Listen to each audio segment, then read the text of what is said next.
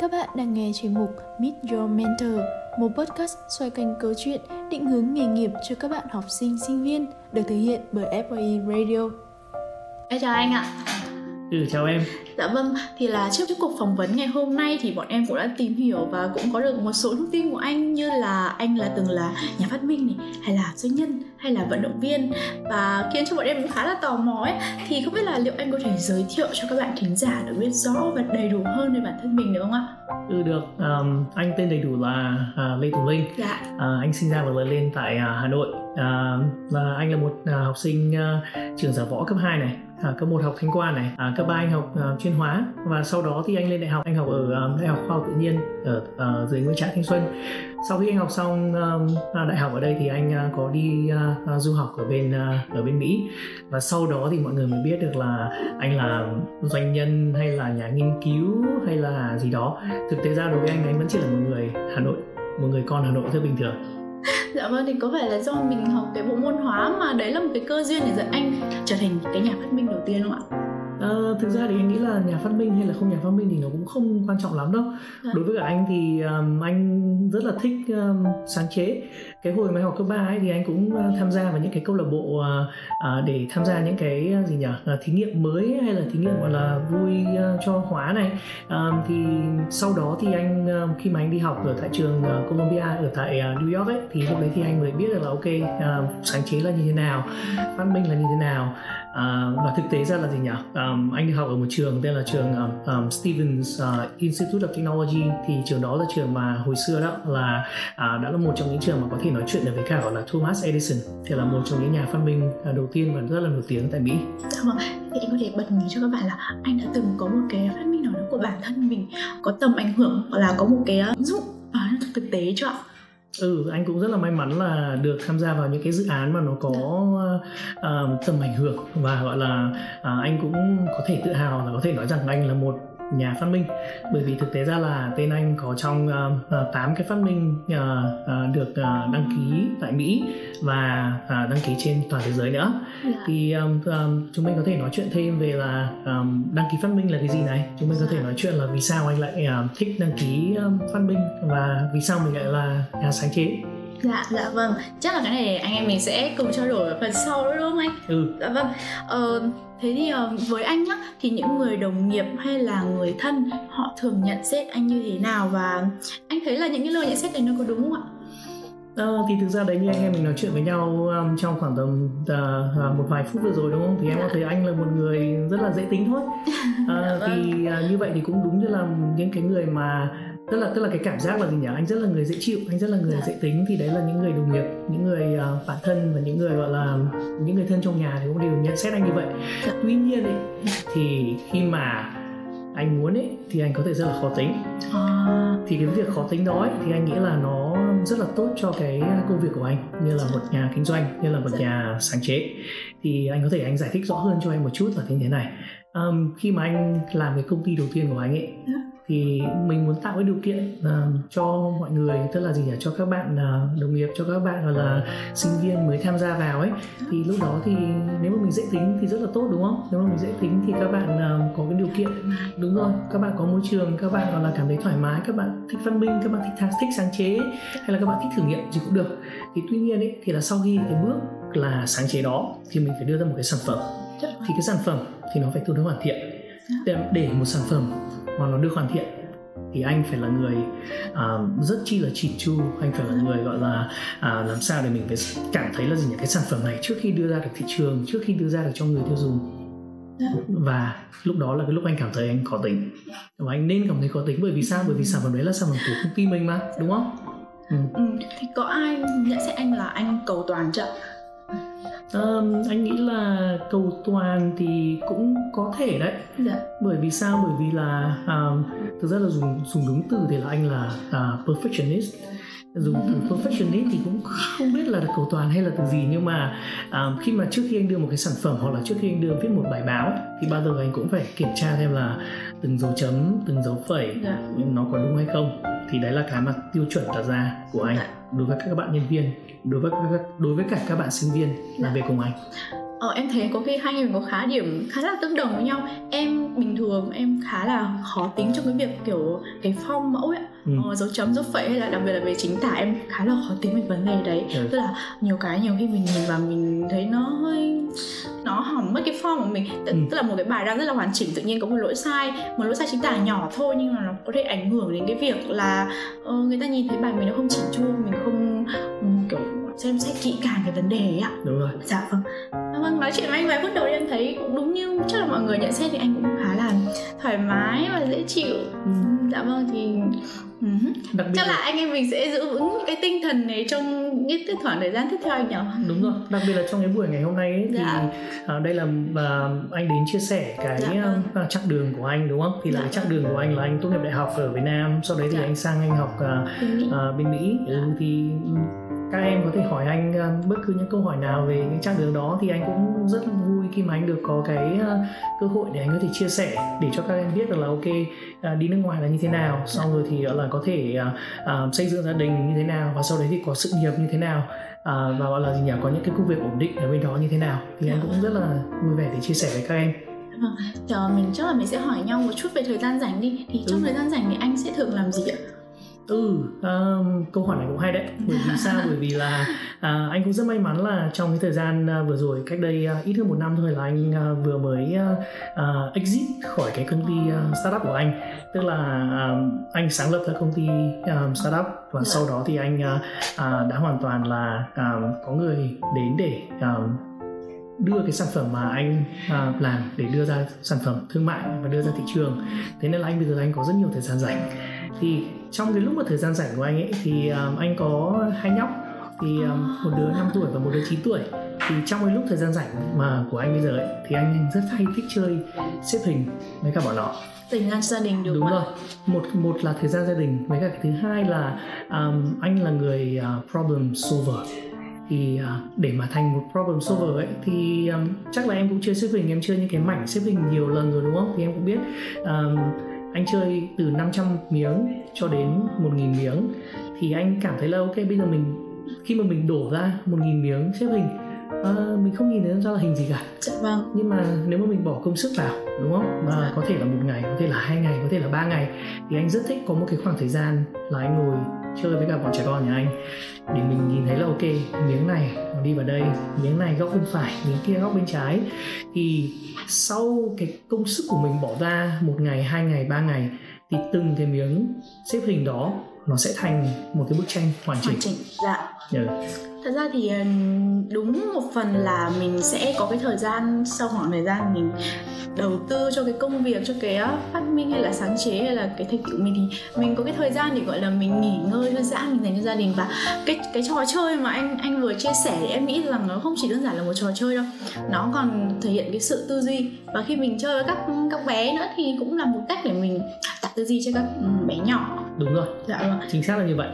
um, tại vì là anh thấy là gì nhỉ um, uh, anh có đứa đầu tiên là dạ. uh, cách đây uh, 9 năm 10 năm là cùng cái khoảng thời gian mà anh bắt đầu làm uh, công ty startup của anh à. thì anh thấy là um, nó học được rất là nhiều tức là đứa nhóc con ấy nó học được rất là nhiều. Mặc dù là nó mới có 9 tuổi thôi nhưng mà nó để ý bởi vì sao? Bởi vì là nó nhìn anh uh, khi mà anh làm việc với cả các bạn đặc biệt là trong thời gian covid khi mà mọi người làm việc ở nhà ấy thì um, anh ngồi anh um, điều hành từ xa anh ngồi anh làm việc với cả các bạn uh, nhân viên các bạn sinh viên. Uh, thì các bạn đều các bạn đều nhìn thấy là ok anh vừa làm việc mà anh cũng vừa gọi là có thời gian cho uh, gia đình. À, thế nên là như em nói đấy thì là anh cũng rất là muốn là à, chia sẻ là những người như là đã có gia đình rồi đã có vợ có con thì cũng ừ. rất là muốn cân bằng giữa cuộc sống và cân bằng giữa uh, gia đình cũng như công việc để có thể uh, cảm thấy là mình là một người hoàn chỉnh dạ vâng uhm, Ờ, tầm 9-10 năm trước thì anh có bé đầu tiên thì cho em hỏi là vậy thì nếu mà so sánh bản thân của anh hiện tại và 10 năm trước chính là khoảng thời gian anh có bé đầu tiên đó ừ. thì anh thấy là bây giờ anh có thấy cái điều gì mà kiểu bước ngoặt mà làm anh kiểu bất ngờ nhất không ạ? Ừ có chứ em 10 năm vừa rồi là anh uh, hầu như là anh có thể nói là từ một thằng trẻ con lên một gọi là lên một bác trung lưu. À, không thực ra cái đấy là đùa một chút thôi. Dạ. À, nhưng mà anh thấy là cái điều mà anh cảm thấy ngạc nhiên nhất ấy là cái khả năng trì của mình. Um, như em nói trước đây là anh cầu toàn. Đúng anh cầu toàn nhưng mà anh rất là uh, anh rất là thiếu kiên nhẫn. Ừ. nhưng mà 10 năm sau thì anh thấy là ơ thực ra là mình cũng tương đối là kiên nhẫn đấy. À, đấy đúng không? Như em à, như em biết là anh chơi được một cái miếng à, chơi được miếng ghép mà là một nghìn miếng xếp hình thì nói chung là cũng mất khoảng một vài ngày đúng không? À, với cả ngoài ra thì là như em cũng biết được là trong thời gian gần đây thì anh cũng uh, um, hay đi chạy marathon ấy. Thì đấy là một trong những cái mà anh thấy là rất là bất ngờ bởi vì là uh, cái độ trì của mình anh cảm thấy là rất là ngạc nhiên. Mình không hiểu vì sao trong vòng 9 10 năm vừa rồi mà mình lại có thể uh, hoàn thiện bản thân mình mình có thể uh, uh, train được gọi là gì nhỉ? Mình có thể mình tập được cái độ trì nó cao đến như vậy. Chắc là do dòng đời số đầy anh ạ. Dạ vâng ờ, em nghĩ là chắc là khoảng thời gian vừa rồi anh em mình trao đổi một chút về gọi là biết một chút về những cái thông tin cá nhân. Và em nghĩ là các bạn cũng sẽ phải uh, em nghĩ là các bạn còn tò mò nhiều hơn nữa và ừ. sau đây thì anh em mình sẽ cùng làm rõ những cái sự tò mò của các bạn được không ạ? Dạ vâng. Uhm, về chắc là anh sẽ chia sẻ một chút về công việc hiện tại của mình đi ạ. Ừ. Dạ. Um, thì um, hiện tại bây giờ công việc của anh thì anh làm uh, uh, rất là nhiều những cái dự án khác nhau. Dạ. sau khi anh hoàn toàn exit khỏi cái công ty uh, startup của anh xong ấy thì uh, hiện tại bây giờ anh đang làm uh, mentor anh làm cố vấn cho ba công ty startup.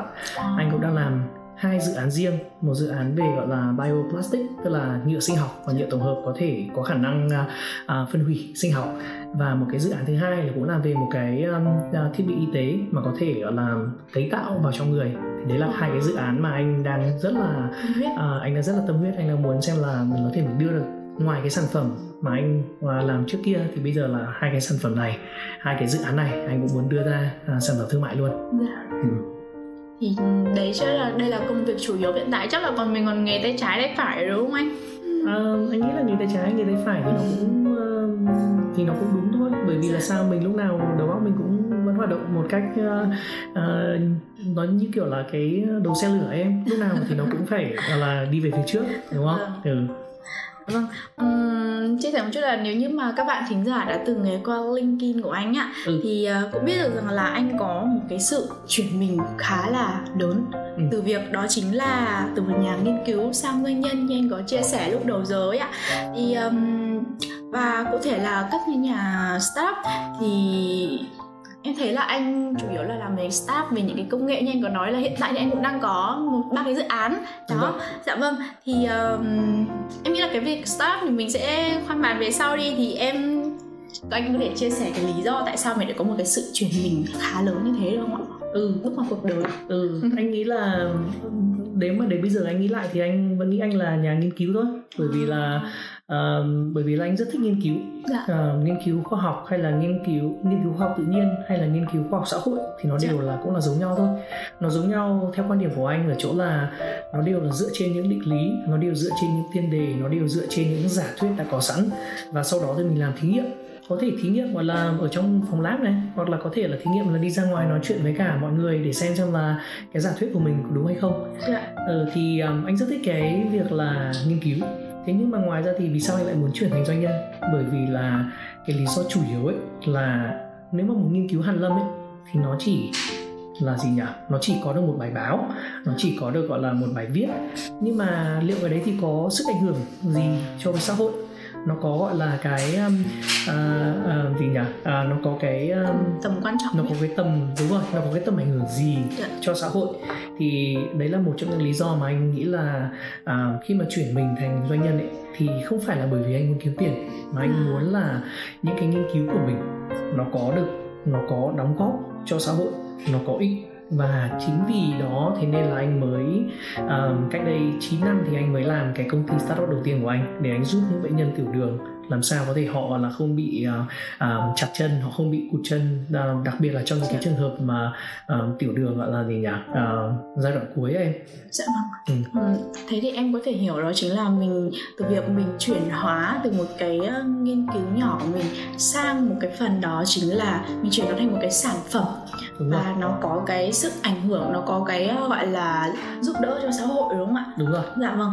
Ừ thì em nghĩ đúng thực ra mình vẫn muốn có một cái gì đấy nó có giá trị nó có mang tầm tức là nó có giá trị cho xã hội nhiều hơn so với việc là uh, đơn thuần chỉ là một cái sự phát minh xong rồi có thể được mọi người công nhận nhưng sau đấy nó cũng không có gọi là được áp dụng vào trong thực tế thì cũng khá là phí em nghĩ là khá là phí chất xám. Đúng rồi em. Dạ. Và thực ra là có rất nhiều những cái công trình nghiên cứu là nó bị phí chất xám như thế đấy bởi vì là gì nhỉ à, thực ra là ngay cả những nghiên cứu ở Mỹ thì cũng như như vậy thôi Dạ. thì um, anh nghĩ là có nhiều hơn 80 cho đến 90 phần trăm những cái nghiên cứu là không đưa ra được ứng dụng thực tế mà như thế là cực kỳ phí phạm vâng. Ừ. Ừ, tại sao mà mình mất câu mình nghĩ xong rồi mình cũng có những cái sự gọi là sao nhỉ ờ, Đầu thí tư. nghiệm vâng đầu tư đầu tư về mặt chất xám đúng dạ không em vâng mà mình lại Ừ. không đưa ra thực tế để gọi là đưa vào trong thực tế để để kiểm nghiệm cái sự thành công của nó đúng không ạ? Đúng rồi. Dạ Ừ. vâng.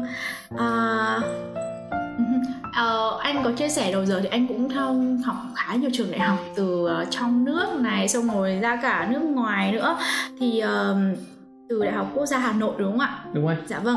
Rồi là mình học ở cái trường mình học ở trường Stanford Ste- Stephen Institute đúng không anh? Đúng rồi. Dạ vâng. Ờ, nhưng mà cái điều đặc biệt đây là anh không chỉ đơn giản là việc là mình dừng lại ở việc nghiên cứu khoa học này mà mình còn học những cái môn nhiều những cái môn khác nữa Ừ. ờ, liên quan tới việc như là quản trị kinh doanh quản trị dự án phải không anh và theo anh thì cái điểm khác biệt lớn nhất giữa hai cái chuyên ngành này là gì? Giữa việc nghiên cứu khoa học với lại việc quản trị kinh doanh quản trị dự án ấy ạ ừ, um, trước khi nói về cái điểm khác nhau thì hãy nói về điểm giống nhau trước đi. Dạ vâng. Ừ, thì điểm giống nhau của nghiên cứu khoa học và nghiên cứu um, khoa học tự nhiên và nghiên cứu khoa học xã hội. Ừ, Dạ. là anh thấy là nó tương đối giống nhau ở chỗ là như anh nói trước đấy là à, dựa trên tiên đề này dựa trên giả định này rồi mình làm sao mình có thể mình um, chứng minh được là cái giả định của mình cái giả thuyết của mình là đúng. Dạ. thì đấy là điểm giống nhau mà anh thấy bởi vì anh đã được từng được học rất là nhiều quản trị dự án quản trị kinh doanh cho đến gọi là nghiên cứu khoa học Dạ. cái điểm khác nhau mà anh thấy theo quan điểm của anh ấy thì cái điểm khác nhau ấy là à, khi mà mình anh khi mà anh làm nghiên cứu khoa học ấy thì là một mình anh nghiên cứu ở trong lab Ờ. còn khi mà anh làm quản trị kinh doanh hay là làm quản trị dự án ấy, thì anh phải làm việc với cả những người khác nhau thì um, anh thấy rất là vui là bởi vì là um, từ năm khoảng tầm 24 25 tuổi là anh bắt đầu anh làm việc với cả uh, với cả các bạn uh, ở trong lab. Dạ. thì lúc đó thì anh cũng có được một cái cảm giác là ok khi mà làm việc với cả những người khác ấy thì mình cũng phải biết là ok người uh, người khác người ta nghĩ cái gì và người ta quan tâm đến điều gì. Ví dụ là khi nói chuyện với em đây thì anh thấy là à, đúng không? Rõ ràng là em cũng là một người rất là outgoing em cũng muốn nói chuyện với cả mọi người em cũng Dạ. rất là tò mò ấy. Nhưng mà có một số những người khác thì họ chỉ thích viết thôi họ không thích nói. Thì đây thì thì thì đấy là cái mà anh cảm thấy là à, mỗi một người lại có một cái à, một cái gọi là một cái preference khác nhau. Tức là mỗi một người người ta lại có một cái ý thích khác nhau. Thế nên là mình phải tôn trọng cái ý thích đó của người ta và đấy là một trong những cái tôn chỉ mà anh muốn là khi nào mà một bạn vào làm trong công ty của anh Dạ. hoặc là sinh viên à, muốn vào thực tập hoặc là một bạn đến làm mới chẳng hạn thì anh bao giờ anh cũng muốn hỏi xem là ok thì trong vòng 3 năm trong vòng 5 năm thì bạn muốn làm gì nếu mà bạn muốn thành vị trí quản lý ok tôi sẽ giúp bạn thành vị trí quản lý nếu mà bạn muốn làm à, à, công nhân kỹ thuật ok đồng ý tôi cũng cũng sẽ là giúp bạn làm những việc như vậy Vâng. ừ. em em thấy là tính ra là anh khá là kiểu mình vừa được học những cái liên quan đến gọi là nghiên cứu như anh vừa so, so sánh đó Ừ. thì mình vừa học những cái nó liên quan về mặt kiểu như nghiên cứu khoa học đúng không thì nó sẽ kiểu gọi là ờm, khá nếu mà nói theo ngôn ngữ giới trẻ thì khá là hướng nội. Còn mình học kiểu quản trị kinh doanh quản trị dự án thì mình khá là hướng ngoại và khi mà mình có được cả những cái hai cái phần hai cái phần đó vào trong gọi là trong cùng một con người cùng đúng một con người dạ vâng thì mình sẽ cảm thấy mình khá là linh động vào trong những cái mọi cái tình huống. Thì em nghĩ là mình việc cái việc xử lý của mình nó cũng anh cảm thấy sẽ có đơn giản hơn đúng không ạ? Đơn giản hơn nhiều rất nhiều đúng không ạ? Um, anh nghĩ là hướng nội với hướng ngoại ấy, thì ai cũng sẽ có xu hướng là cả hướng nội và cả hướng ngoại. Dạ chỉ có là à, đối với các bản thân anh ấy thì sau khi anh làm startup và sau khi anh à, làm làm cố vấn cho những cái dự án và sau anh làm việc với cả nhiều người hơn ấy dạ. thì mình hiểu được thêm để mình biết được là ok phần nào là cái phần mà mình muốn tăng cái phần hướng nội của mình. Dạ. Tức là ví dụ như là khi mà anh suy nghĩ về một cái vấn đề nào đấy thì anh sẽ ít khi nói chuyện với cả một người nào đấy mà anh chỉ tập trung suy nghĩ tự đào sâu tự suy nghĩ. Dạ. Và khi mà anh muốn hướng ngoại thì ok mình có thể mình ra ngoài mình nói chuyện. Ví dụ như anh em mình đang nói chuyện với nhau đây này Dạ vâng. đúng không? Thì là chia sẻ những cái ý kiến này à, và gọi là à, gì nhỉ? À, có thể gọi là các bạn có muốn hỏi thêm gì thì cái đó là một phần hướng ngoại của anh. Dạ vâng. Ừ. nói chung là mình cũng sẽ linh động tùy từng trường hợp từng từng hướng để mình áp dụng cái phần nào nhiều hơn đúng không anh? Đúng rồi. Dạ vâng. Uh, uh, em có một um, có một cái số ý kiến như sau thì em biết là quan điểm của anh như thế nào. Đó chính là uh, khi mà mình ở trong môi trường trên môi trường giảng đường á mình học giỏi thì cái uh, khó có thể đảm bảo được cái việc là khi ra ngoài xã hội mình khó thành công bởi vì mình kiểu chỉ chú tâm đến cái công việc học của mình trên trường thôi. Ừ. và ngược ngược lại thì rằng là đối với người mà khi mà ra ngoài xã hội kiếm được nhiều tiền rồi thì họ lại thường không học giỏi ở trên trường vì cũng có khá là nhiều những cái gọi là sao nhở uh, điển hình những cái con người điển hình về cái vấn đề này ừ. thì vâng thì là một học sinh của trường chuyên thì uh, cũng là sinh viên giỏi nữa thì và lại được được cả học bổng rồi thì theo anh anh anh suy nghĩ như nào về quan điểm như thế này ạ? Ừ, anh anh suy nghĩ là khi mà khi mà ai đó học giỏi ở trong trường ấy dạ. thì là người đó là thực sự là người có khả năng dạ. nhưng mà khi ra đời ấy thì một người có khả năng và có dùng được cái khả năng đó để áp dụng vào những cái công việc để có thể tạo ra những cái giá trị thực sự cho xã hội hay không ấy dạ. thì lại là chuyện khác dạ.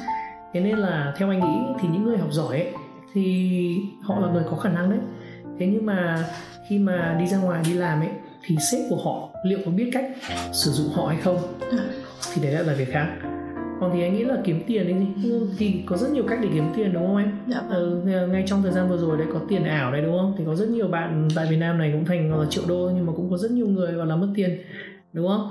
Thế nên là anh thấy là à, theo quan điểm của anh thì anh thì anh không nghĩ là cứ học giỏi thì sẽ à, không thành công trong xã hội. Dạ. mà anh nghĩ là những người học giỏi thì sẽ có khả năng cao sẽ có nhiều khả năng và sẽ gọi là có nhiều cơ hội để thành người có tài và thành người có gọi là có ích trong xã hội hơn so với cả những bạn không học giỏi dạ vâng em cảm ơn chia sẻ của anh Thực ra em cũng muốn chia sẻ một xíu là em nghĩ rằng là đối với những bạn mà ở trong cái môi trường đại học ấy mà bạn có cái năng lực học tập tốt thì tức là trong cái quá trình bạn học tập thì bạn cũng phải có cái sự gọi là đào sâu suy nghĩ Đúng hoặc rồi. là bạn ấy có một cái tư duy khá tốt ừ. thì mới bạn ấy mới thể hiện được rằng là mình ok với cái vấn đề này mình cũng tiếp thu khá là được đúng không ạ chứ không phải là thật sự thì đối với những bạn mà có tư duy chưa bằng thì đúng là cái nó cũng có thể hiện một phần trên kết quả học tập của mình và em thấy là ngày nay giới trẻ thì ngoài cái việc học ra thì các bạn ấy khá là năng động và năng nổ trong những cái hoạt động ngoại khóa ừ.